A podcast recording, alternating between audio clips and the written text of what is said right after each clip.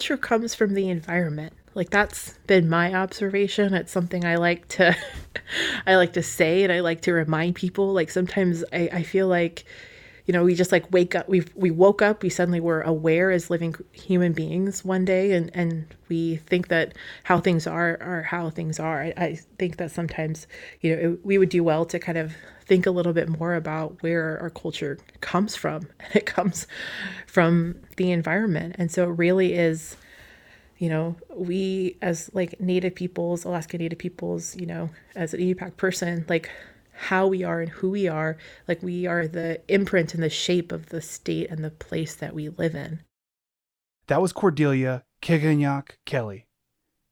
She specializes in cross cultural communications. It's a position that gives her the space and the opportunity to learn about how cultures interact at the community level. For the last two years, she's worked as a special assistant for rural affairs for Senator Lisa Murkowski where she helps to build and strengthen regional and statewide rural and Alaska Native relationships. She says that in her line of work, people often use the term cultural conflicts to describe disagreements that arise because of different values and belief systems. However, she prefers the term cultural contrasts because not all the time do those things conflict. She gives an example. Whenever her mom's Inupiaq family would visit, she was expected to tend to and revere her elders. Whereas when her dad's parents would visit from Washington state, they wanted to tend to the children. She recognized that these behaviors weren't in conflict. Each one just had a different set of expectations. So it's important to learn and to talk about the contrasts before they become conflicts. It comes down to recognizing, understanding, and respecting other cultures their values, and their tenets. Cordelia grew up in Wasilla. The first time she visited the lands of her heritage, Utqiagvik and Wainwright, she was a young adult. She remembers seeing the environment that her mom had been describing to her for so long and how striking it was. Her biggest takeaway was seeing other Inupiaq people. It was her first time in an Inupiaq community, and so much of it reminded her of her family. It gave her an incredible sense of belonging, because until that point, the only other Inupiaq people she encountered were part of her family. It was the first time she realized that she was part of this bigger network of people. So here she is, Cordelia Qiġñaaq Kellie. Welcome to Chattermarks, a podcast of the Anchorage Museum dedicated to exploring Alaska and the circumpolar north. Through the creative and critical thinking of ideas, past, present, and, and future. future. My name is Cody Liska, and I'll be your host.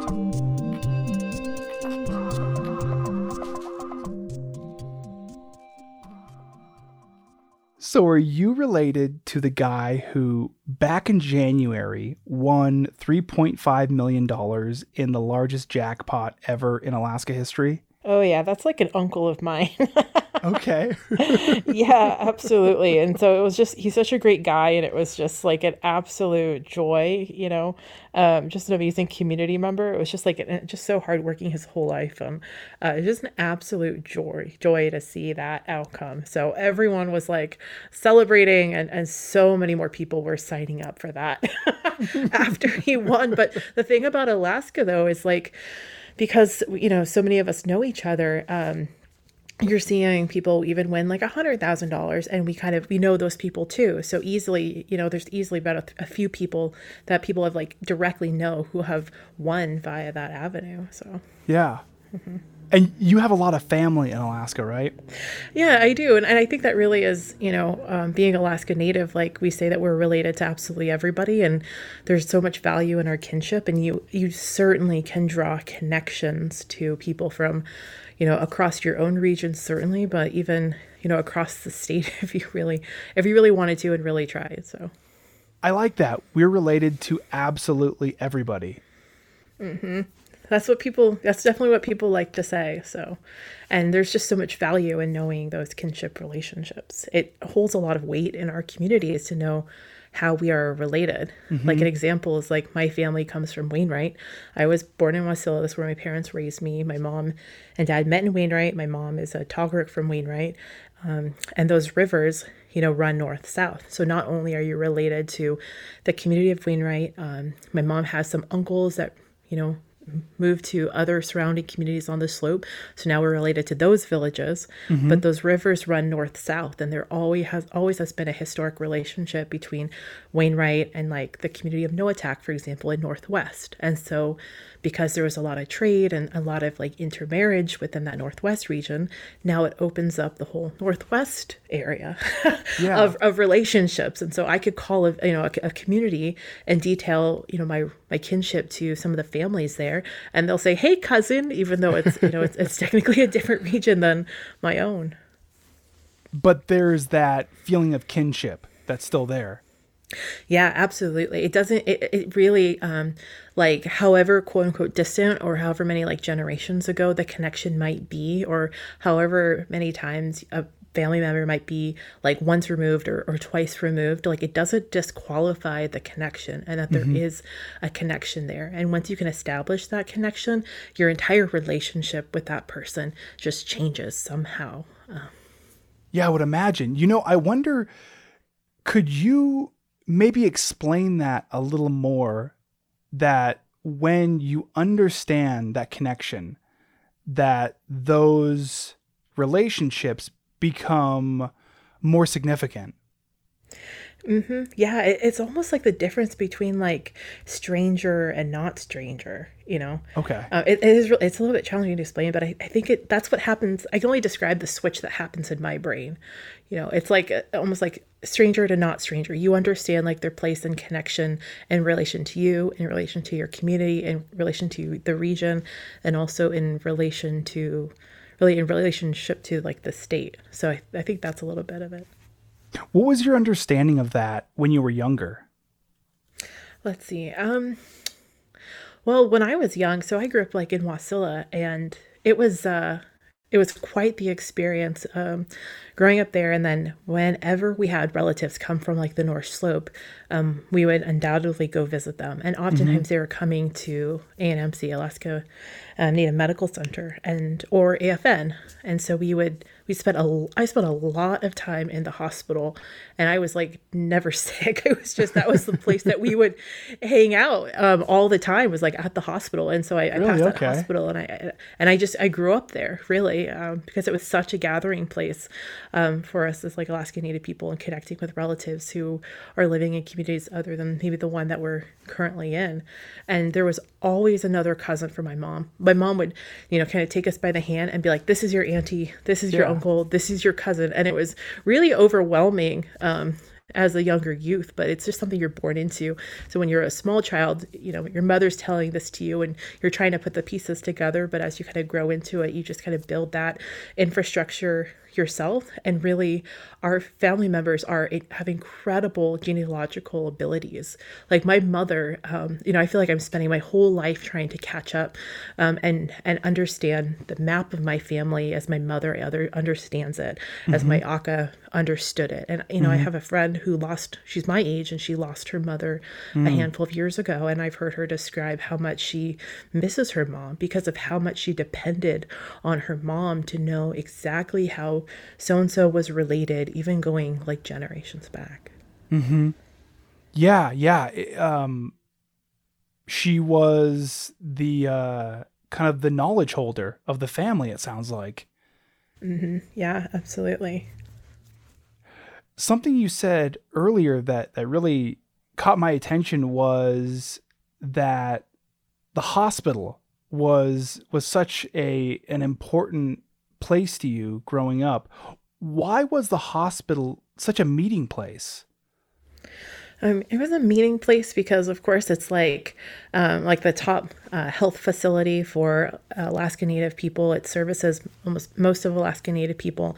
Um, basically, there's a certain level of care in rural communities, and once you kind of extend past that, the level of care that is offered regionally, you have to, you know, come to Anchorage for many of your medical appointments. And so mm-hmm. um, it was just like a regular occurrence. It is continues to be a regular occurrence for folks living in rural communities who are Alaska Native to come to ANMC, receive their health care. Um, and so, and, and also, again, being, you know, in Wasilla, like we wanted to take advantage of every opportunity that we could. My mother did um, to see family members, as so did my Aka, my grandma, who lived also in Anchorage.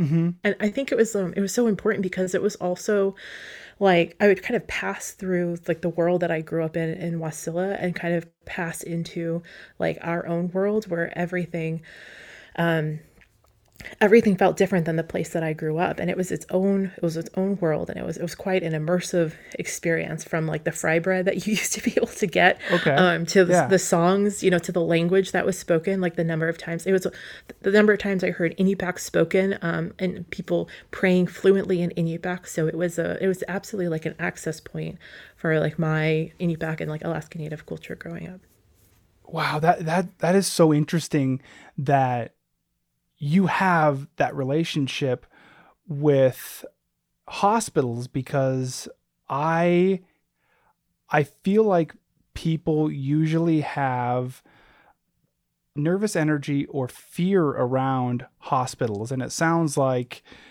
the hospital was like a community place for you.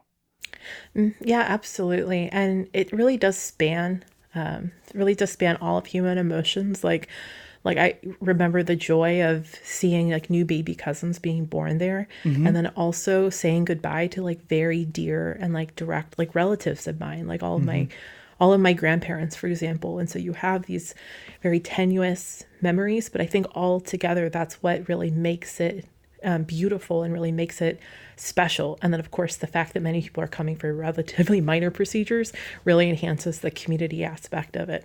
And, and, and to that point, I will say because it was such an access point, you know, the hospital, and then also to some extent, you know, AFN every year mm-hmm. of seeing my own relatives. Um, the first time I ever went to Wainwright was when I was 22. I'm, I'm 33 now, so just over 11 years ago.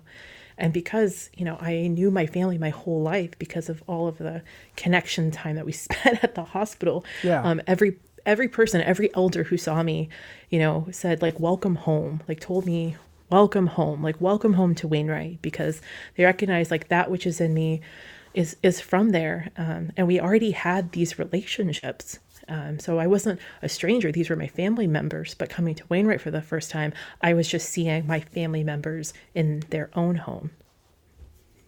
How do you think all of that has affected your relationship with hospitals now?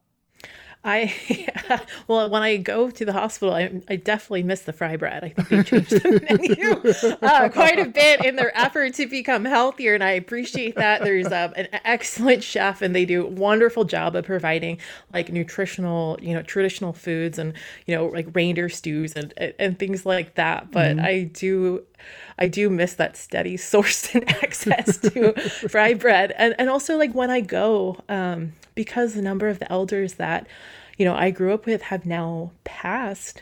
Um, there's it's also a little bit bittersweet. Mm. It's the same way you know for, for for my mother. Like since she lost her mother, you know it's just it's changed the dynamic. The people that you would visit you know the elders that you knew aren't, aren't around anymore um, and so you're now having to kind of reestablish you know your own relationship with that place and maybe mm-hmm. kind of creating that for for younger people um, in the city as they also come up yeah yeah, I had a lot of fear around hospitals. And then my mom became a nurse, and then she became a nurse practitioner. And then my brother began working in the ER. And then my wife began working as an analyst. And so, you know, my relationship was with Providence in Anchorage. And it became just another place, just another community gathering, you know, rather than, oh my gosh, I need to go to see a doctor because something hurts. Mm-hmm. Yeah, absolutely. It was again. There's so many times that I went and we weren't even ill, and I mean sometimes like my mom would take us out of school, and that was always like a, a challenging thing, you know, to to kind of explain sometimes to teachers about like why you know um, AFN is happening that week and like why you need to kind of like be out the whole week um, mm-hmm. because these were important connection opportunities that were like incredibly valuable and, and still are. When you think of going to the hospital when you were younger and being part of these you know these kind of microcosms of community do any stories come to mind? Yeah um i think it's mostly flashes of memory i think at this point like strong memories of like yeah definitely like you know losing people but also memories of like hearing people singing and hearing people like watching people dancing and there's still like a dance group that meets there mm-hmm. um, every week so i think it's it's really lots of like flashes of of memories and tastes and smells and, and sounds i think mm-hmm. you said you grew up in wasilla how often as a kid were you able to visit the alaska native communities of your heritage I did not go to my community or the North Slope until I was 21. Okay. Um, so I spent really my entire childhood was in um, like Wasilla, the Matanuska-Susitna Valley, you know, going to Costco in Anchorage or the hospital, mm-hmm. you know, mm-hmm. once or twice a month. Um, just really living that life, you know, not really extending my footprint beyond, um, I think, Soldotna or Cantwell to the north. And that, that was my, essentially, that was my whole life. My family um, we didn't travel much. Like I went to Washington once when I was a baby and once when I was okay. 11. And so my, my entire footprint, my whole life up until I was 21 was between like Soldotna and Cantwell um, and not having been to a rural community um, up until then. And what was your impression of those communities before you visited them? When I was like, and when I was a child, and again, this is me speaking as a child, like it was like, I was like, I was very aware of this place up north. I was very aware that we came from this place, um, but it almost felt a little bit like mythical, mm. you know, like there was, it was absolutely um, a very real and sound place, mm-hmm. but and so much of us like descended from that place mm-hmm. but again all of my relationship came from this place really came to me through the forms of stories and really through my mother and through my relatives and so it felt like it really was almost like a mythical place to me where you've just yeah. been hearing you know the story of this place your entire life but a place that you've never you've never visited you've never really stepped foot while still understanding um, the the contribution of what this place um, has been and is to our family because like mm-hmm. my mother for example she grew up on a whaling crew like my Appa, my grandpa, was a whaling captain, and so she grew up on the ice and like living that life. And my Akka, my grandma, was, you know, a whaling captain's wife, and so they had their own crew. Mm-hmm. And same thing with my great grandpa, and so on and so forth. So they lived that life, um, and so that was those were the stories that I grew up with, and I was uh, incredibly curious about my family. Like I mm-hmm. remember. Um, I have this distinct memory. You know, there's a television kind of like always on the living room, and just like sitting with my back to the television, and my mom's like in a in a chair, and I'm just like at her feet as a child, and I'm looking directly at her with my back to the television, and I'm just like asking her um, stories, and and I feel like she had like you know a, a, decent rotation of kind of the similar stories mm-hmm. and i knew i had heard all of those but i was really trying to draw from her a story i'd never heard before um, and I, I realized that once I started really getting her on the topic of something like animals, um, it just like unlocked this whole trove of information that my mother just naturally knew about Arctic animals that I, I just, it's not something in my relationship with her and our everyday life in Wasilla I was ever going to know about until I, I intentionally asked her. It's like when you talk about her life in context, um, you just really saw like everything, all of the information my mom really knew mm-hmm. um, about the, her home, her hometown. Why do you think you were so interested to know those stories? Um, I think it was possibly well, first off, I mean, it seems really interesting, but I, I think also it just really highlighted this incredible contrast with, you know, this this almost like this pocket or this world that we belong to and that we descended from. Mm-hmm. Um, it was like this this way of being with my sisters and I, my family, my mom, my Aka, and then as we went to the hospital, we experienced it, AFN, you know, annual ASRC meetings. Um, but then it was very different than you know, any of the experiences I had with any of my friends, mm-hmm. right? It's like, or any of the, you know, my neighbors, etc., living in Wasilla. And mm-hmm. so I think that was what was intriguing to me, um, was noticing that contrast. Growing up, hearing these stories about the land or lands of your heritage, were you ever jealous, you know, that you weren't up there experiencing the things that, for instance, your mom experienced? I wouldn't say, what I would say is like, I think like growing up when I was a child, so I really can kind of like, um, like establish my relationship with my identity, like my community and my people, kind of in like two segments of my life. Mm-hmm. You know, the first one, the first segment really is from like birth to about 19 years old. And that is when I mostly access my culture through my mom, through my immediate um, relationships. And then from like 19 to now is when I kind of like stepped out on my own. Mm-hmm interning at ASRC for the first time and really building my own relationship with my with my community. And so I think in that first segment, I recognize that um, my mother's experience was definitely a challenging one. And I also knew and recognized that my parents, you know, raised us in Wasilla um, and chose to raise us in Wasilla because of how challenging those experiences had been for my mother. Okay. And that those challenges were not things that they wanted you know their daughters to go through so there was like an intentionality there and, and a mm-hmm. decision mm-hmm. making for sure so i recognize that in a way that was their way of kind of like quote unquote keeping us safe so I, I knew that growing up but then also as you you know again in the second segment of my life i'm introducing myself at work as you know cordelia um, as Qiġñaaq, really for the first time to new people mm-hmm. um, and then you have like those questions of asking where it is that you you know where it is that you were raised. Um, and that's when you start to you know start to feel a little bit of that uh, delineation so. Yeah. So you're 21 you're having your first visit of this place you've heard so much about. Why is it that you're up there?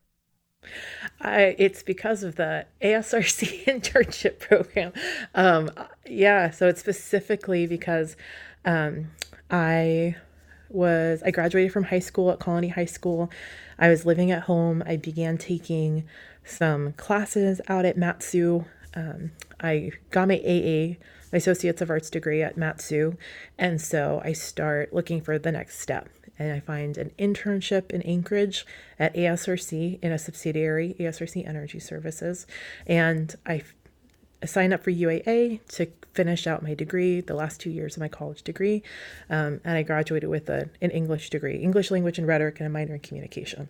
Okay. And so part of this internship, there was an opportunity, a service opportunity, um, for two lucky interns.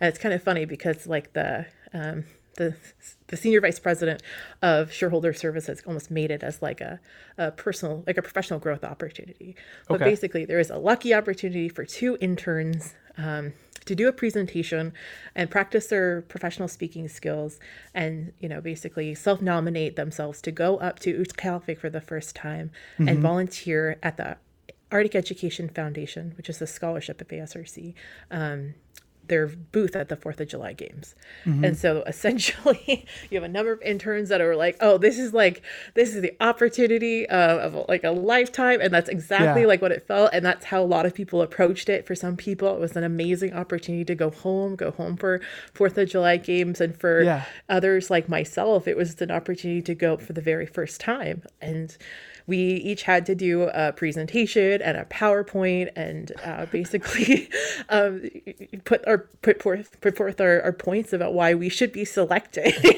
Yeah. and I don't know if this like coincides with like the height of like reality television, um, but this is like why we should be selected um, to be one of two lucky folks to go up to Utqiagvik. And I did my presentation. I think it was actually three, three of us out of a cohort of about like maybe 15 interns. And um, I was one of the three um, who, who went up. And so I went up for 4th of July games 2011, I believe, for the very first time. Oh, well, that's great. And you said it was Utqiagvik, right? Yes, yeah, it was called Barrow at the time, and and now there's been there's definitely been a name change, and of course many people say you know Barrow, many people say Utqiagvik. It's it's definitely at the discretion of the speaker.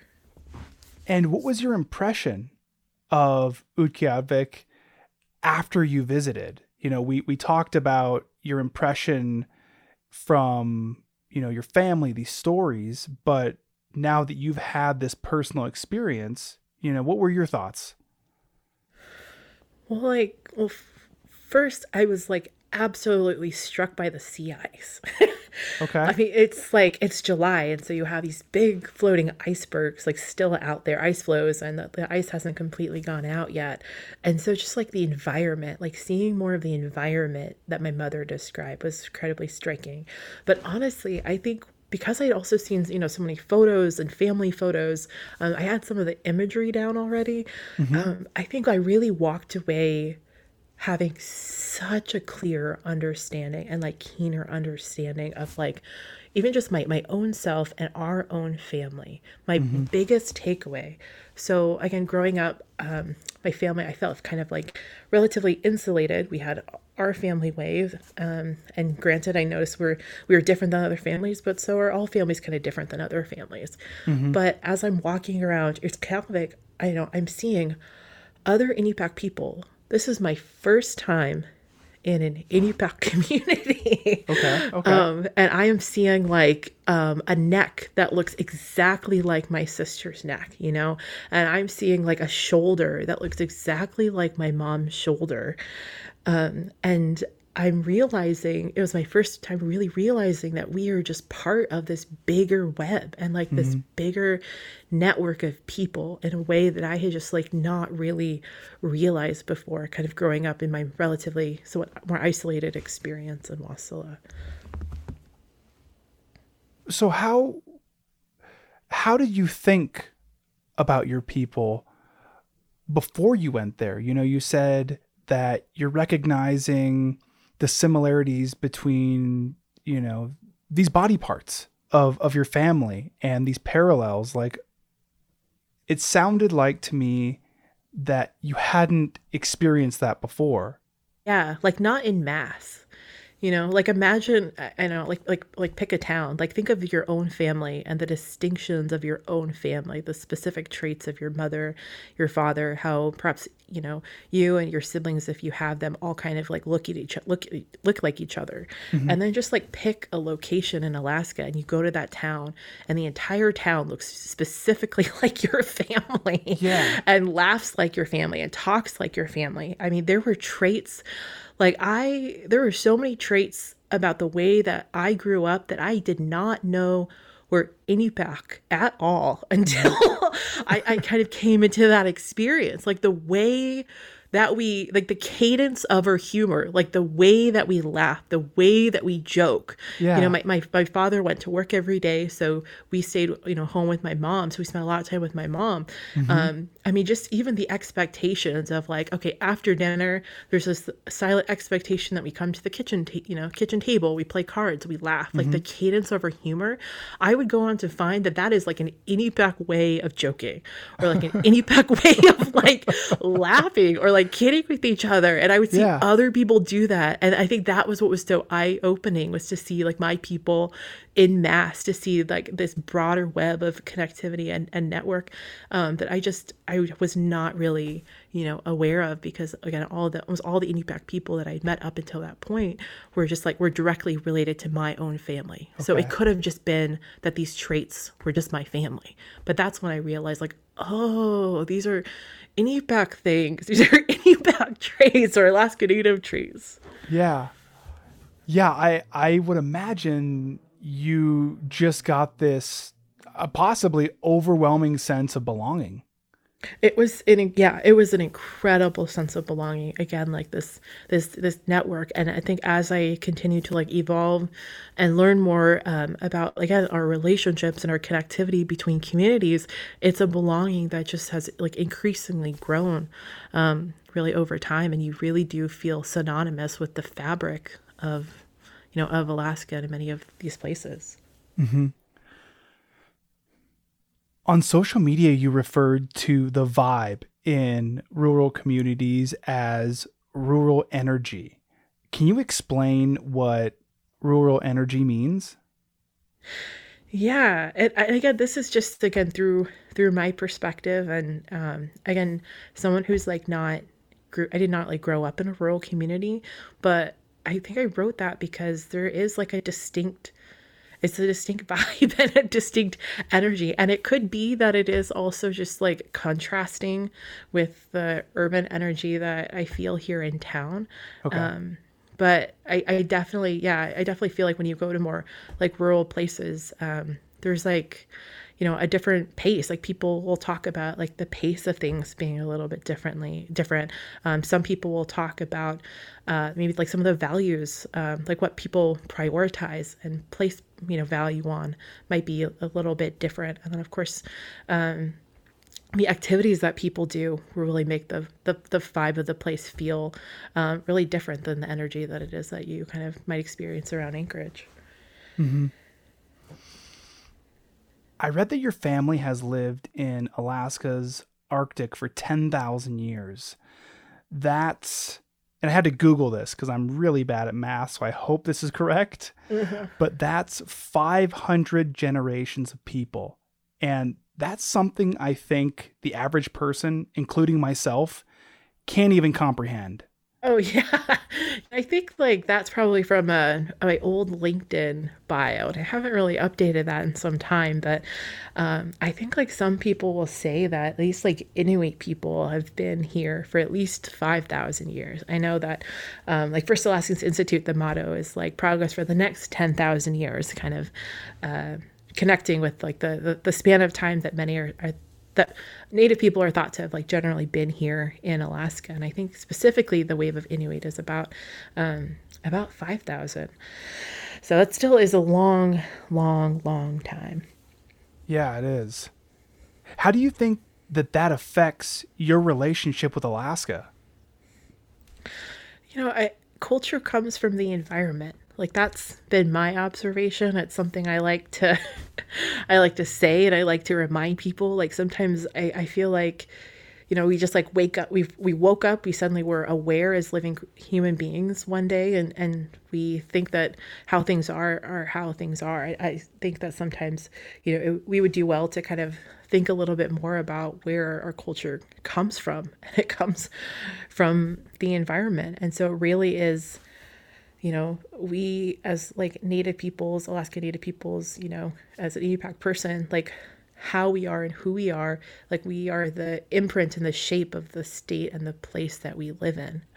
And and really, you know, it, people who live here for some time um, may even you find that those who come who've come here might even really evolve um, in evolve in um, relation to how Alaska has impacted them, and might find that over time they might be find some similarities with Alaska Native values. One mm-hmm. one story I once heard is from a gentleman who moved to you know southeast and he lived there for about 40 years and he told a story about how once he was in this really precarious climbing situation with two other gentlemen. They were hiking this mountain, and all of the wrong things happened. And then basically, they're on the side of a mountain awaiting rescue for about three days.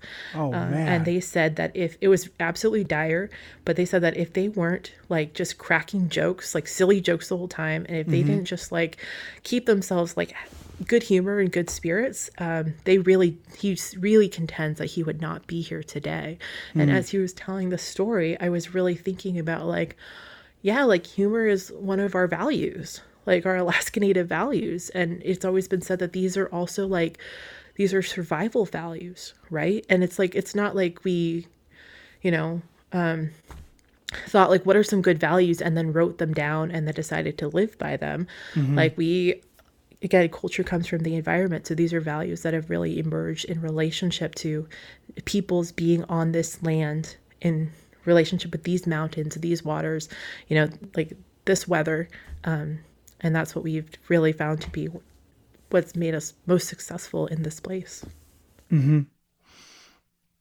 Something that came to mind when I was thinking about this question, or maybe even when I read that your family has been in Alaska for 10,000 years. And I'm really just trying to wrap my mind around, you know, such a long period of time. I I kept thinking of you know, if you've heard any stories about your ancestors, maybe just one that comes to mind, maybe one that's been around for about 10,000 years. Yeah, there's there's one I've directly heard. Um, there's one I directly have heard that is directly related to like one of my family members, and it is about like four or five generations back. Um, Maniksuk and Suvluerk, and they lived at a time that was before you know western um, really western you know contact as it's called and mm-hmm. they lived before guns like they lived completely traditionally mm-hmm. and um, it's essentially a story of how they like loved each other even though they were not supposed to marry there was the the medicine healer had you know decreed that Suvluerk would marry somebody else um, and then the the medicine healer the, the shaman kind of as some people call it but we say Unguk mm-hmm. um, there's like good Unguk Unguk there's bad cooked as we say. And so the, the good one uh, anyway she put like a, a, kind of like a spell so to speak as, as i was told on um, Suvluerk and basically like when ever um, they came together as like man and wife she would become like a bear. She would turn into a bear like okay. and then what happened or like he would actually turn into a bear. And then one night you know they're feeling very amorous, but then he turned into a bear and like ripped her to shreds. Um, oh, okay. And then he was like mourning this, but in the morning she walked in like nothing had happened. He was like, "Oh, that's odd." And then a couple days later, they were out hunting again. You know, Maniksuk was like, "Wow, my wife is so amazing. She can like hunt caribou with a bow and arrow on her own. Yeah. She can like pack it so well. Yeah. So she's packing up these caribou on a sled." Um, and then she, he was like, "Wow." He started feeling amorous again and she started turning and he started turning into a bear but then she put like a, a, a bow and arrow like put a bow at his throat and was like if you ever do that again like rip me up to shreds again yeah. you're gonna like pay pay the cost. And it's something about like how she stood up for herself i guess is what broke the curse. So that's like about four generations back. Um, but really like the more you learn about our communities especially as like an Inupiaq person i'm an Inuit person, you really start to also understand the connections that we have between like the Inuit people in Canada and then also in Greenland. And then there also are a number of communities that you could, you know, read through texts and hear stories from folks, uh, communities like Anaktuvuk Pass, for example, who still, you know, have the, the oral recollections of what it was like um, to interact with animals during the Ice Age, like interact with like mammoths, for example, and what it was mm-hmm. like to hunt mammoths and mm-hmm. um, many of those Ice Age stories that were from about like 10 or 15,000 years ago. Yeah, yeah, I, I, I, uh, I just wonder what that looked like. You know, that's such a huge animal. Mm-hmm. And Alaska can have such an inclement climate that those people were just so strong and so resilient. And also, like, you know values that we have of cooperation. I mean to take down a mammoth um, as it's described it took incredible teamwork and incredible mm-hmm. you know coordination. And like when the mammoths ran um, it just felt like the ground was shaking uh, is my understanding. And so you definitely have to like tag team um, with spears and coordination to take a mammoth down. Yeah. What do you think when you hear a story about a distant relative whose life looks so much different than yours does. Like like in what sense? Like somebody who's like living in a rural community today? I guess I'm thinking of like a distant relative, you know, like uh, someone who is a hunting a mammoth, you know, and, and I and where this question comes from is I don't know what my family was doing ten thousand years ago. You know, I, I barely know what my family was doing 200 years ago. Mm, and so I think mm-hmm. that that's where my interest in this comes from because if I if I picked up a book or if I were to talk to an elder and, you know, learn about such distant relatives, distant ancestors, I, I would just, you know, uh, I, I have a feeling that that's like all I'd be doing. I would just be obsessed with it, you know? Yeah, absolutely. And I think like I've been able to pick up different cues and different parts of stories from different things that I've heard from elders and also things that I've read of people who recorded stories um, of elders in like the 50s and, and the 60s. Um, and so, I mean, really, so much of life, I think, really kind of looked similar to like how people are, are living um, you know, today or, or not that um, long ago in the sense that people really followed the animals, like they followed the migration patterns and Yeah. and that was like literally what people did, and so that determined their their definitely their entire year. Um, and my understanding is that there was a technological um, advancement. There was a new group of people that kind of came, and there's a te- technological advancement. I think about like 1200 or 2000 years ago, and that brought like whaling technology to people in Alaska and on the North Slope. So we've always had technological advancements too. Um, and so then that was um, something that people started doing. There's a lot of connectivity between different regions of Alaska, like extensive trade networks. Um, I was in Anaktuvuk Pass a few years ago um, on a work trip. I had some friends there, and so we kind of like went on a walk. And Anaktuvuk Pass is a community in the Brooks Range, and it's the home of the Nunamiut, which is like the inland Inupiaq people. And one of my friends was like, "Hey, come by my house." Um, and so I did, and he had stacks of tackle boxes, and and one of them he opened it, um, and it was his arrowhead collection. And his favorite arrowheads that he found were made of obsidian, which is volcanic glass, and there's no volcanoes in Anaktuvuk Pass. like this piece of obsidian had been passed from hand to hand, you know, from 700 miles essentially. Okay, Um, okay. I made a friend from uh, Canada, like central Canada, um, a few years ago at an Arctic um, Indigenous event here in Anchorage.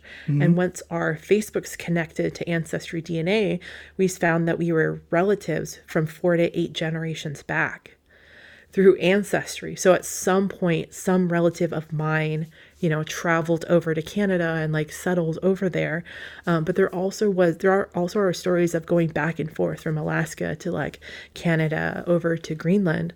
And I think one of the last people who did that um, traditionally by dog sled, it was somebody who was Danish who grew up in Greenland, also of Inuit descent and he came over from Greenland to Alaska in like 1921, uh, Knud Rasmussen, and in five years, right? And so people had this remarkable ability to travel great distances and do using traditional means. And and there's some cool articles from even the last couple of years about how in the Seward Peninsula there were some Venetian glass beads that were found. Um, and because they traveled here through the Silk Road, you know, you had the Great Silk Road go th- all through um, Eurasia, and there is an incredible access point by Kotzebue called Sisualik, and that really was the international trade um, connection point between Alaska and Asia for the import and export of goods. It said in- in our area up in the up in the northern area, like we had goods from like Western society easily like 150 years before we ever had contact because of trade. Like we had some metal goods, we had like tobacco and and, and knife, you know, metal knives and some pots and pans and things like that because of these extensive connections. So and then of course we had big trade fairs um, for for the purposes of trade um, in a few key key places, and these places are still known. So again, like Sisualik, you know, in Kotzebue or up in by Nuiqsut, you had you know Niglik, which was a huge trade area, and you it was basically you know throughout the year people had you know wars and, and relationships. So generally so sincerely international relations right? You have these nations in alaska and with their relationships and, and their wars. And um, you know sometimes people would like wave the white flag for a couple weeks out of a year where you have varying nations coming together to trade. So maybe if you're an inland you know person you bring you know moose hides and like moose meat but your diet might require um, vitamins from products from the sea. And so you're, you know, trading for seal oil because of the specific nutrients that you can find, you know, in seal oil to kind of create that balanced diet. And so people really found trade as a way to, you know, round out and balance, um, you know, their diets and their their nutrition and building relationships.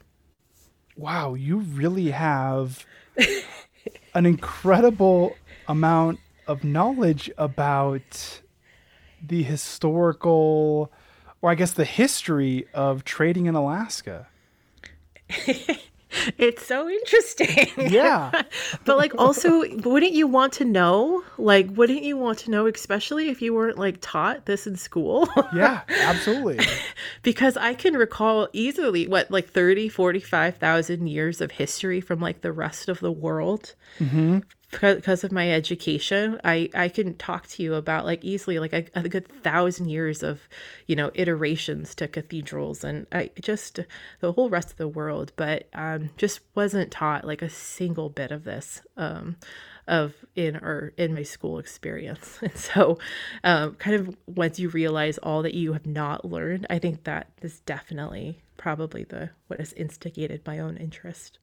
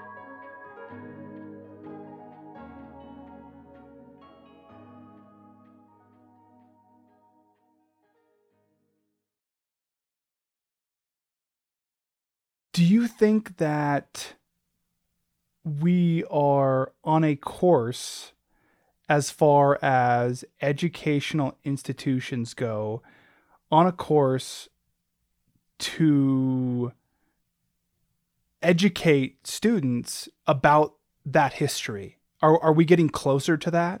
You know i think that there has been um, more interest. And again i am speaking on behalf of my own experience. There are many many many educational professionals who like live and breathe this. But as a as an observer somebody who was like casually watching the trends of um, of what it is to be an alaska native community member you definitely see a call for more not even just more history, but just history point blank. And, and I say Yeah, that because, yeah. like, I graduated in 2007, and I think there was a, an Alaska history course that was implemented the year after I graduated. So, like, I didn't even get Alaska history, you know, nothing about Russians or really the year that we were, you know, like bought, so to speak. And, and so, like, you know, even just Alaska history, anything about like our, our governors or the mm-hmm. influx of Alaskans pursuant to World War II, you know, much less ANCSA. And that just wasn't part of my educational experience. But you're definitely seeing more of a call for, you know, Alaska history. And that also includes like Alaska Native history because of the span of time that people who are indigenous have have lived here. Like, for example, all of what I've described to you is like accessible information because I found it. Yeah. and that is information that could be included um, when people talk about like the history of this place. when you were in high school and you you said that you didn't have an Alaska history class. I remember cuz I graduated in 2006 and I remember taking an Alaska history class my senior year. So maybe they were just starting to implement it um, and maybe you, you just missed it. I, I'm not sure if it was introduced to your school or not. Yeah, it, it could have been. And I think I recall that there was one coming online the year after me, but maybe it was um, kind of coming in about that period of time. So, but I guess I've also heard that even with, you know, additions, I think I do hear some um, calls to strengthen the curriculum that is taught. So. Do you think education has changed your life and maybe in what ways? If if your answer is a yes. Yeah. Oh, I think it like created my life. Okay, I think okay. it like made my life.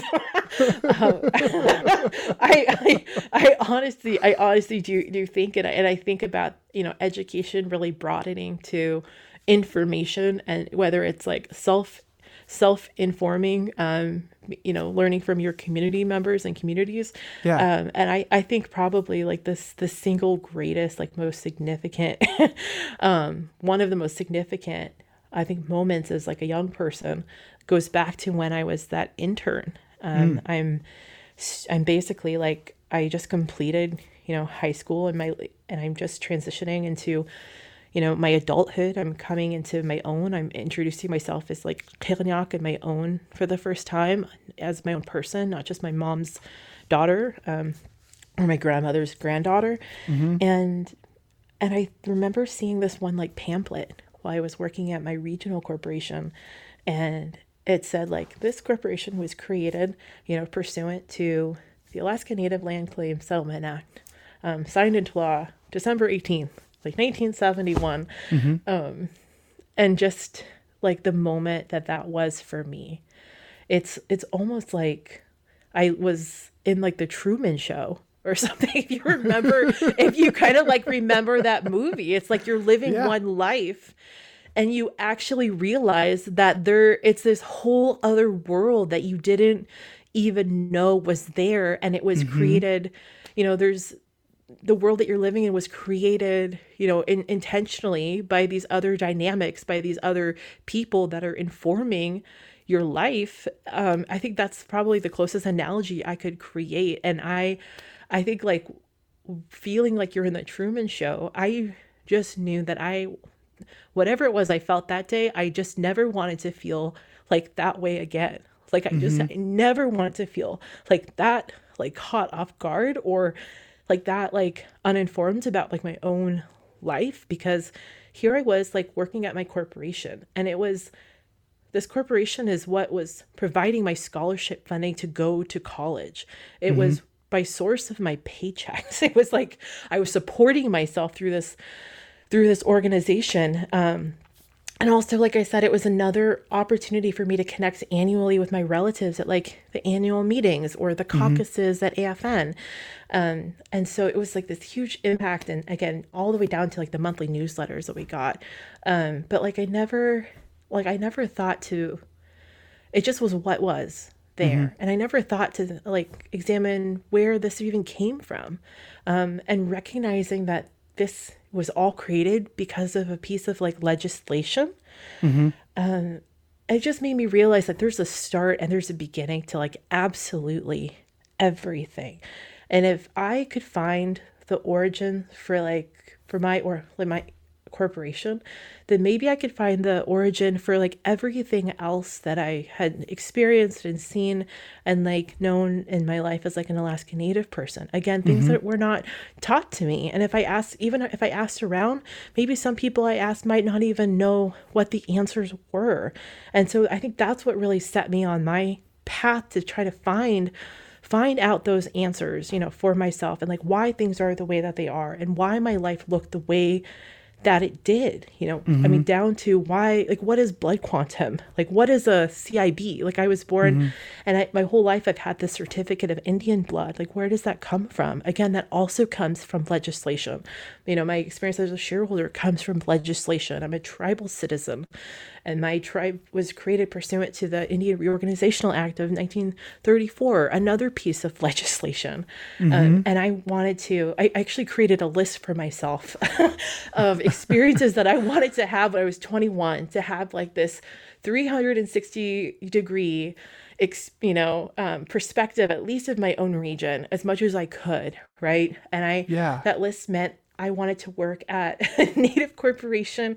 I wanted to work at something state, something federal. I wanted to do something tribal. I wanted to do something with education, Yeah. language, and culture. And because of, um, industry in my region, something to do with like resource development. And that's what I spent my entire 20s doing was trying to just like, I just burned through my 20s, just trying to like learn as much as I could. Again, figuring out why things are the, the way they are um, and kind of checking the boxes on all of those experiences. So you are good at research. Is that safe to say? Google is for free. so that's always like a good resource. And I have a, a well-worn library card, and uh, Yeah. I, yeah, I, I think so. I think it's, it's an interest, and it's just something I definitely like lean into, and trying to find scraps of information and and more scraps that kind of connect with those scraps. So Yeah, I, I feel like I have with certain things that I, I know a lot about, you find that a lot of that information is available online, but then, you know, the more you know about a subject, the deeper you want to go. Yeah. And that information can be a little tougher to find. That's absolutely true. And that kind of brings me to one of my um, side hobbies. Like, I just so love like looking through an, any of like Alaska's obscure bookstores or just Okay. always on the hunt and the pursuit for books that I have not yet seen about Alaska or like specifically like our Arctic communities because that's my region of, of primary focus and where my family comes from. Yeah. Um, and I have another friend and we've for many years have been on this pursuit. Like if we ever hear of like a cache of books that we have not yet gone through, like an Yeah. estate sale, like we've like flown to other places just to go, you know, look, check out, you know, a lead or follow leads for like months and months and months on end. Um, just because there are some books that maybe are that are there are many books that have been printed that are out of print, and sometimes you don't even know what is out there until you're kind of flipping through an estate sale. You see something you've never seen before that has information you've never heard of before. And then maybe you look at that bibliography and you see, okay, here's here's the next list of what I need to find Yeah. because this these are the original sources that they use. So I have my own personal library collection that um, it's probably one of my uh, favorite possessions. So yeah. Can you think of any of the books? Maybe maybe the most recent book that you've discovered.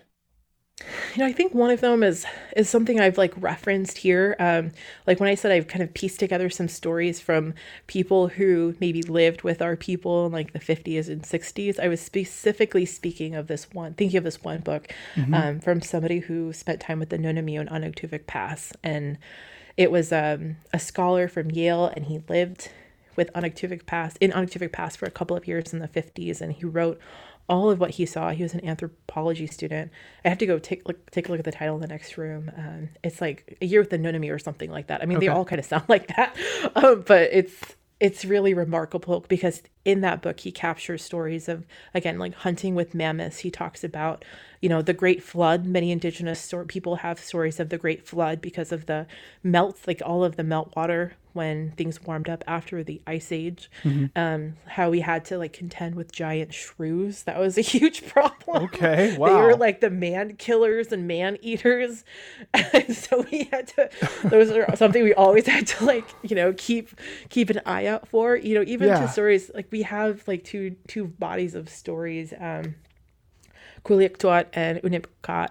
Um, and one is like kind of like mythological stories, and one is like verified facts and, and truths and, and things like you know what I've described about the mammoths and you know the giant shrews. Like those are you know things that um, were described as being like real like historic accounts of how people interacted, you know, with the uh, surrounding areas, you know, all as far back as like the ice age. And I, and I honestly, there's some things that like the giant shrew, I had not heard about until I found that book. So again, Yeah. you're really having to kind of like you know for your own history sometimes you know you're piecing together kind of like scraps and, and shreds of what it is you find over the past few years and i think i mean i really started looking ever since i was 19 i'm, I'm 33 now and so any any semblance of like what it is that i know i think has just been through through this process and i, I think i have maybe an okay like first pass but oh my goodness there's so much knowledge out there. So i mean you could really spend the rest of your life just like learning about your own um, people and your own history here in alaska. Have you thought about writing a book yourself? um yeah. Yeah, and and I think like you know before we started recording, we were kind of talking a little bit about how you know sometimes you'll have like an idea, something will kind of come to you, and you know keep like looking around see if someone else will will kind of do it, and and Yeah. that just doesn't really doesn't really happen. It hasn't really happened, and I think like you know I think like past like several years, I've really me really keenly been looking at like culture and like what culture is and how culture comes from the environment and i think with like a really heavy um, heavy look at you know spe- specifically communication and communication styles and um, yeah and i i i really think that it's just something that i feel like i just want to like get out almost like a pensieve like it's just in my head all the time. You know it's you can talk to me and it's just something that's just never too far from beneath the surface. Like it's you just kind of scratch a little and i just kind of go off. And i i just want to like put it like want to want it to exist outside of myself because i, I feel like there's like a space um, whether it's like in cross-cultural communications um, or just kind of like broader discourse about like culture and society and american society like i feel like there's a space um, for there to be more like literature in that realm and i just i haven't really i don't really i haven't really seen a lot of folks talk about like culture in the way that i know that i the culture has presented itself to me you know? I, I know that there's like father Oleksa for example has done some really great work talking about like cross-cultural communications and and i mean honestly you talk to like any you know native native person. And because we grow up in experiences with you know such high contrast between like our indigenous ways and then also like dominant society like you know you could verbally talk with any person and these are things that people kind of just like know individually. But when it comes to these individually known or community communally known truths um, there's just not a lot of written material. Um, and so I, I I guess one example and I, I wrote an essay about this um, example of what I'm talking about is like back to again when I'm like an intern um, my regional corporation, introducing myself as as Qiġñaaq for the first time. And I remember somebody asking me like, "Oh, what's your Inupiaq name?" And I said, um, Cordelia. Or sorry, sorry, no, it's not. I said um, okay, I know Cordelia is not a common that common of a name, but it's not an Inupiaq name. That's not the story. so okay, so what's um what's your Inupiaq name? And I said Qiġñaaq, and they're like, oh, is that like your real name? Or no, is that your birth certificate? And I was like, uh, no. And then they said, oh, so oh, so it's like not your real name. Um, and just feeling really like hurt by that, but not really um, able to really yet understand why that was so painful. But it's it's really like minimizing, and it makes you feel kind of like uncertain or unsure, like how strongly you can posit that something's your your name in a situation like that if you're not completely confident in yourself. And they kind of like fast forward. I was also again learning about some of my region's history for the first time, like Project Chariot, which is when like the U.S. Um, Atomic Energy Commission wanted to detonate, like create a deep water port in Point Hope, um, or 30 miles from Point Hope by detonating, you know, like five atomic bombs. And I was so startled by th- uh, this knowledge that I had not learned before. I was telling, you know, anyone I could, um, anyone I could meet. I'm very interested in knowledge. If you and in history, if you haven't picked up, Yeah. And I remember, you know, I, I feel like I can decently kind of like read and sense people. Um, and I remember like bringing that up to folks, and this is something that is still within like living memory of, Yeah. of residents. Like people know that this has happened, just as people remember that Spice Girls happened. Or yeah, okay, okay, this is like way more, you know, way more, um, you know, like traumatic. So it's not a comparison at all. I, I do not compare those two things, but in the sense that it's something that has come to pass that you remember as a living person, right? It's just Yeah, it's yeah. a known fact as a living person. And so I can kind of see like the disbelief when I, you know, would mention this. And then I remember this one time I just happened to say, oh, but there's a book about it. And like the Mm-hmm. Firecracker Boys, right? Firecracker Boys, right. Yeah. And like the immediate switch that that person I was speaking to had once I said there's a book about it. Mm-hmm. And like to me, that was like a connection in my mind of like, oh, like there's validity in like what I'm saying because those things are written down. It's because of writing. It's because of like the value of writing. Uh, but that really kind of posed a number of questions for me as like a young person, especially trying to figure this out, um, because our people come from like an oral culture, and um, a lot of our conventions are are oral, and so it really kind of like raised questions of like of validity, um, like what knowledge counts and who decides as it's as it's been described. And I think I've spent a lot of time um, thinking about how the in like the realm of the intangible really impacts the tangible. Um, And so it really comes down to even you know something like like confidence. Um, if you you know receive messages throughout your life from you know dominant sphere for example that something is not like real is there overall a possibility of there being like an impact to you than not believing that that's real? And having those cultural components really disintegrate those cultural ways of being if you're not staunchly um, like staunchly confident in them. Another way that that kind of extends is like our practices of adoption. Um, we are very adopting people, but it's not always going to be like written down in the way that you know, you know, the government adoptions are written down. Like I have an auntie from Bethel, and she has adopted me. And she'll tell everyone that I'm her niece, and people ask her how we're related, and she'll just say, Because I said so and she'll just be really staunch that people just don't question it. But again, if you start to think like, oh, we're not really, uh, that's not really my auntie, then because of the messages that you sometimes receive, um, then those conventions really could be potentially like at risk. So I think, you know, those are the types of things that are always really interesting to me. Again, how the realm of the intangible, like messaging, microaggressions, you know, confidence really might have like tangible impacts to the way people are. Yeah.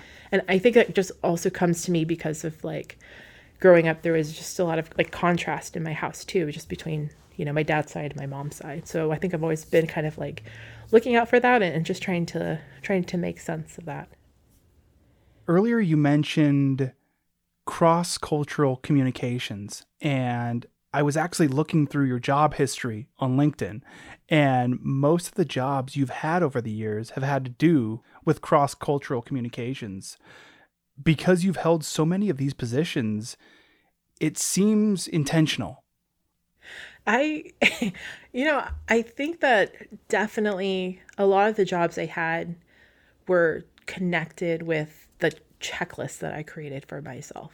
Yeah. So like I wanted to do something state, so I, I worked in the legislature for a session. I wanted to do something, you know, federal, which brings me to like my, my current position and wanted to do something with education. So I worked at like Ili for a while and, and language and culture. And but I think like, you know, I think it's it I've been told that I have like strong communication skills. It was what I was always good at in school was like reading and writing um, and the communications part. So I think it's really connecting you know th- those interests and like those strengths. Um but i think because of those things it put me in a position to see contrasts very sharply Okay. or very keenly or to be consistently in environments where the contrasts were very very very clear.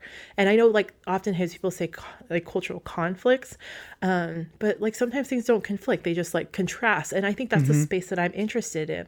It's like how do we really become so aware of just what you know the contrasts even are that we're comfortable talking about them so that we don't get to a point that they that they conflict where we can be so self-aware.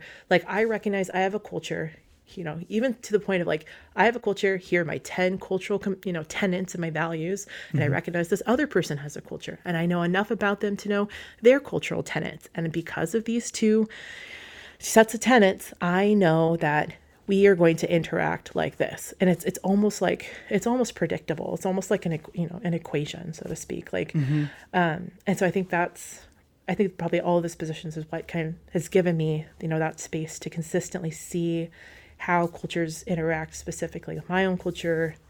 Um, you know, American dominant Western culture, whatever you want to call it, um, at the community level. It's giving me a lot of fodder. like I'll be in positions and maybe like people are uncomfortable and I'm like, this is so good. Like I'm like, thank you. I'm writing an essay about this tonight. Can you give me an example of a cultural contrast? Oh, oh yeah. Like I mean, like some of the, the earliest ones, uh, just you know, even like different ways of being. You know, like we can just start start there. Like some of just like the cultural differences that I saw, just even as like a, a child, or, or different conventions that people might have. So, like growing up, um, I think some of my valuation began noticing that whenever my mom's family came over, who are Inupiaq from the North Slope, you know, we are expected to, you know, you know, do things for them, kind of you know, attend to them, make sure that mm-hmm. they had coffee, their elders, you know, and the way we revered our elder, revere our elders and took care of them um, was different than when my father's parents came over from Washington State. Mm-hmm. It was it was a different set of expectations. It was a different relationship where they wanted to kind of do everything for us as like as the children. I remember um, standing in the kitchen. I was actually sitting on the counter, so I must have been a small child, and I'm just like like baldly looking at my grandmother who is washing the dishes like just washing i'm watching this elder wash the dishes you know what I, I i must have been like four or five and I, I you know for some reason that just really struck struck me I mean, we would do those things for my Aka. Like we would clean my Aka's house. We would bring mm-hmm. my Aka food. Like it was just very much a contrast. And I, and I think because of the the contrast that we found, that I saw in my family, you know, as a child, that's probably where that interest really kind of evolved from. Yeah. So you're currently the special assistant for rural affairs for Senator Lisa Murkowski. What does that job look like? Yeah, so that's what I currently do. And I also want to preface that, you know, everything that I'm sharing, it's definitely in my personal capacity and um, my opinions absolutely reflect my own and, and not in my employer's. But I think mm-hmm. that it's like a position that I came to um, probably again out of curiosity. Like it is something that is all encompassing. And so it kind of also goes back to the way I've been spending like the last 10 years trying to cross off my checklist of getting experience in like every possible realm that I could. Again, from mm-hmm. resource development to language and culture. You know, I worked in tribal education. So to me, that was like education, but also learning about something tribal, working within my corporation. Um, and then also this being kind of like a, a federal component to continue my education about Alaska and our communities. And um, I think with really looking also at like communities across the state because through my experience in my 20s like a, something i've spent a lot of time working on with my friends and friends who've become coworkers or colleagues is um, like language and language revitalization and mm-hmm. my friends and i have worked to like build relationships with other Inupiaq communities you know across the other across other Inupiaqs you know predominantly speaking regions and mm-hmm. i think that's what's has kind of like grown you know your own interest my own interest and and just kind of like learning more about you know the state as a as a whole mm-hmm. and so again i spent a lot of time learning about my region comprehensively but um, now looking at you know just understanding like the state as a whole on january 1st of this year you made this post on social media about how last year in 2022 you paid closer attention to what made you feel alive as an individual. Mm-hmm. You went on to enumerate a number of things, including going on walks, reading, meditation, live music, and living slowly. Did you make that post because at a certain point you realized that you weren't paying attention to what made you feel alive? Hmm. I wow, you really do your research.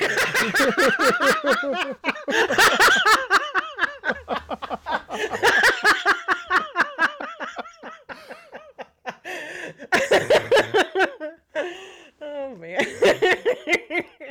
um, you know, I think that really like that came out of a place of I gosh, there's so many people I think had perhaps a, a similar sense. And I, I get really get that with my friends, like coming out of the pandemic. Um, and really just like sitting with yourself for a year, for for two years, like just yourself.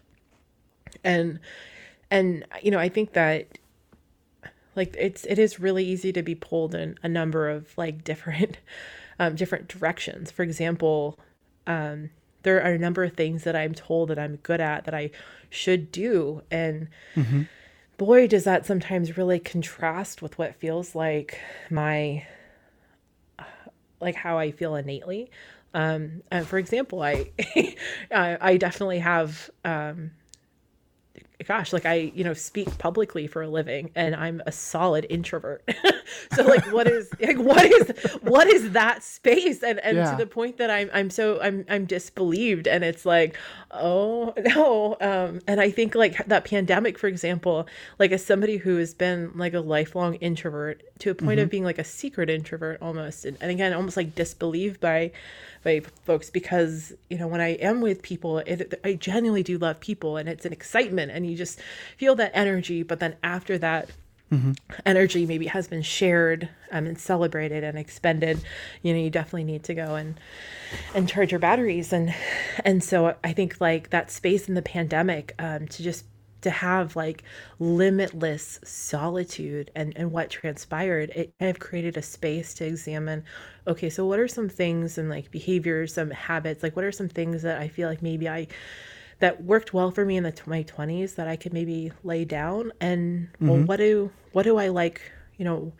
right now? And I think that if you if we don't have periods of self-reflection like that, we can really run risk of living our life in a sense that's automated. Um, and so I just kind of started noting, you know, kind of through like happenstance, like through, you know, they're really like getting outside was one of the main only things that we could do during the pandemic. Um, yeah. And just like just walking, like I just started going on like walks around the block, and then it kind of you know evolved to going on about every trail in the city that I and and I even had a project where I was trying to go to every park in the city and Okay. um, and just really noticing and like that was fun like posting on social media and trying to find like new spots in Anchorage and Yeah. and just like noticing wow after I'm outside or when I'm outside I'm alive I feel really alive and how that might feel different than some of the other ways that you're kind of like you're spending time. And so with that closer pay like paying attention it's like a form of like meditation of, of yourself. Um i feel like i started kind of like keeping a list almost. Like every time i kind of like felt alive i would just have i would just like write it down whether it was like in a journal or just like mentally jot it down. And then kind of like at the end of the day at- after some period of of doing that you kind of look at like what that list is. You pay attention what makes you feel alive. You kind of write that list out for yourself and then you kind of look at that list and you kind of compare it with the life that you're living now. And at some point when do you kind of like evolve and change your life um, to make sure that it is closer alignment with with that list? And it's, i think it's just really important to do that every once in a while. Like for example you know i've spent i can't even describe you know the hours that i've spent on my laptop working on you know on, on projects like you know uh, passion projects but whether through language revitalization through essay writing through i just i can't even describe it um, with my, my colleagues and friends but you know how much of that you know at the end of the day was giving life too and so i think that's why it's important to have those moments of reflection. What does personal growth look like to you? yeah it really i think like it's that's also kind of like evolved um because of like the pandemic like in my 20s like personal growth was like was again learning something new was stretching myself was achieving or growing new skills um like having a, a different experience and learning something completely different positioning myself differently like even like physically in alaska. Like to me that was a lot that was personal growth. And and i did like i absolutely absolutely grew. And i think with the pandemic like personal growth can also be like quieter and noting like what it is that you value you know like you value in your interior life and and the ways that you want like the ways that you want to be and um one one example is uh again along with like you know, being an introvert, kind of like long term thinking of, well, you know, the last 10 years, I've really created a career with like external relations, as it's called, mm-hmm. which is where you talk to people for a living. Um, and, but is that something I want to continue, you know, in subsequent decades of my life? You know, I, I love what I do and I love connecting with people. Um, but is that congruent with my own natural state? and would i prefer you know in in future in decades to come you know a situation where i had you know some some slowness where i could like work on something or one thing for example um at you know at length until it was done mm-hmm. you know and you mentioned a book so maybe it's like something like like a book and maybe you know I, I spend more time writing and kind of making that my focus in the future and maybe that's something that will also really you know align with the, the person that I, I found out that I am. Mm-hmm. When Mary Peltola became the first Alaska Native to be elected to Congress, you made this great post. You said that something was shattered and shredded as she was sworn in. I felt it inside me, and that thing is an echo that ever tells us, no, you can't. It feels like we can do absolutely anything. Do you still feel that way? I remember, like, I remember, like, what the sky looked like that day. Okay. Like, I remember, like, where the sun was. I remember the look of the clouds of where I was at. Like, mm-hmm.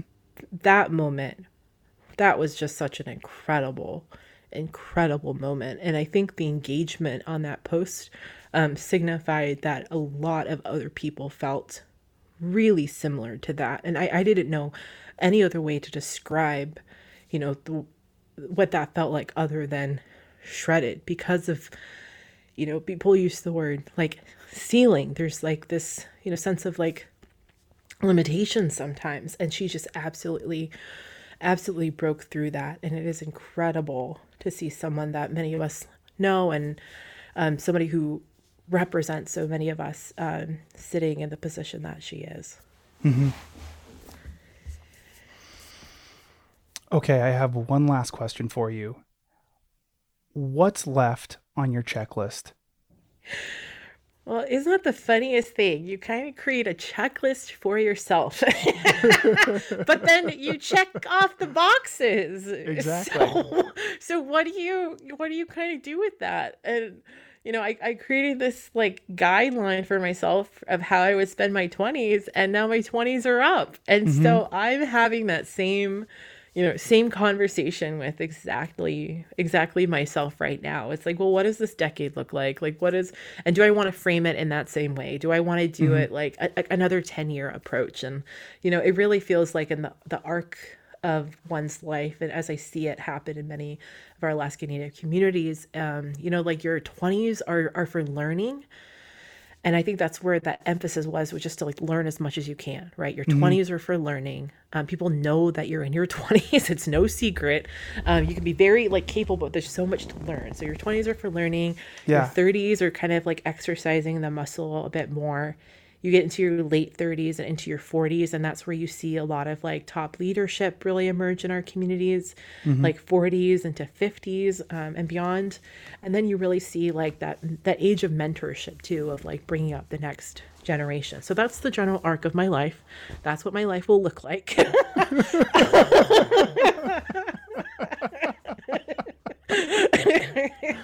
um, uh, so that's a sketch, um, but to the degree that I, I can fill it out, um, I think in my 30s it'd be excellent and interesting. Again, just to like learn about the entire state. And again, I'm talking my personal capacity, not representing my employer or even really talking about my job. But I am I am a physician where I get to look at every region, learn every issue area. So that's interesting. Mm-hmm. Um, and I think again, like there's I spent a lot of time working in language revitalization with my friends and friends who have become colleagues. Um, but like spending time listening to myself and figuring out like, well, what what is it that I really want to spend time on and it really it does come back to like what we've described earlier um, about that idea for like a collection of essays or or a book and i think that's that's probably why i haven't been like regularly posting it's like um like the sense of I, I personally like like many people have you know like anxiety and um, social anxiety is, is such a real thing. And like how anxious you know that like posting to instagram regularly can be or like posting regularly can be.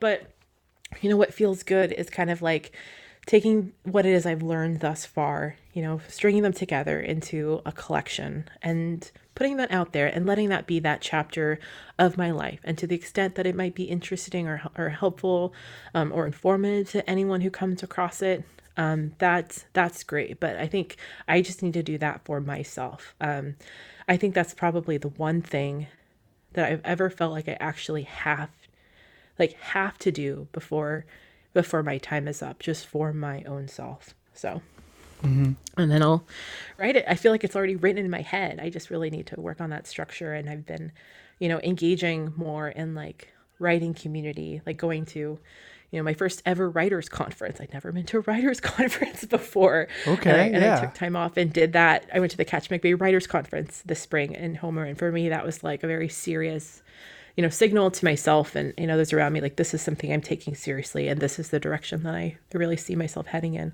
um, the next few years until at least this this project is done. Well, Cordelia, those are all the questions I have for you. You know, I want to thank you for spending this time with me and sharing your life and also your knowledge with me. Well, thanks, Cody. Thank you so much for reaching out, and thank you for like um, inquiring about me, like as a person. Like I think so often, you know, many people can be approached based on like their careers or like you know this one job that they have or or like their employer to speak through that lens. But like we know that we are encompassing of all of our experiences that make us a person and so um, thank you for reaching out um, just to talk like about people as people and i think that's really what makes your um, podcast so strong and just to show the interiority of the folks that you interview so thank you Queen.